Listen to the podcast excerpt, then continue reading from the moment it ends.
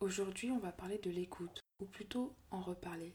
Je dis reparler parce que c'est une notion qui est intimement liée à la notion de modestie. Parce que la modestie, c'est aussi cette capacité à bien écouter. C'est-à-dire savoir donner toute son attention à l'autre, non pas pour répondre, mais dans le premier but de le comprendre.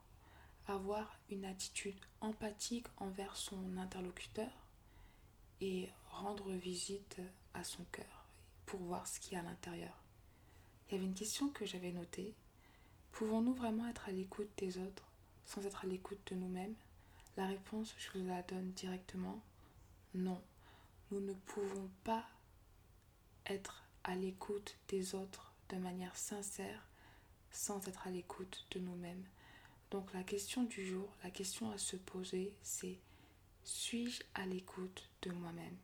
C'est très important de faire euh, cet autodiagnostic de soi, surtout quand on se rend compte après une conversation qu'on a souvent interrompu notre interlocuteur ou qu'on ne lui a pas laissé l'opportunité de parler, de s'exprimer de manière complète, qu'on lui a beaucoup coupé la parole. Prendre conscience de cela Déjà se dire que on n'est pas parfait. La modestie, c'est aussi cette capacité et cette volonté à s'améliorer chaque jour pour devenir la meilleure version de soi. Bon, ça peut paraître un peu bateau parce qu'on entend souvent cette phrase, mais ce qui compte, ce n'est pas de dire cette phrase, d'entendre cette phrase, mais de la mettre en pratique.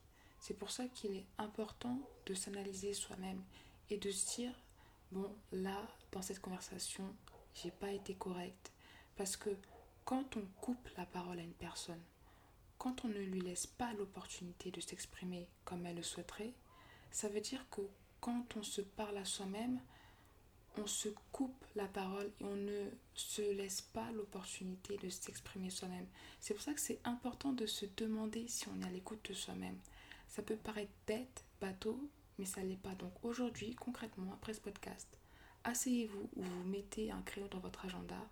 Rendez-vous avec moi-même pour déterminer si je suis à l'écoute de moi-même ou pas. Et si je ne le suis pas, m'écouter.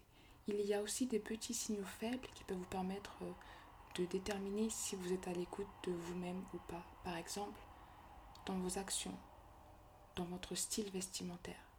Est-ce que vous vous habillez et est-ce que vous agissez selon vos convictions personnelles, selon vos valeurs?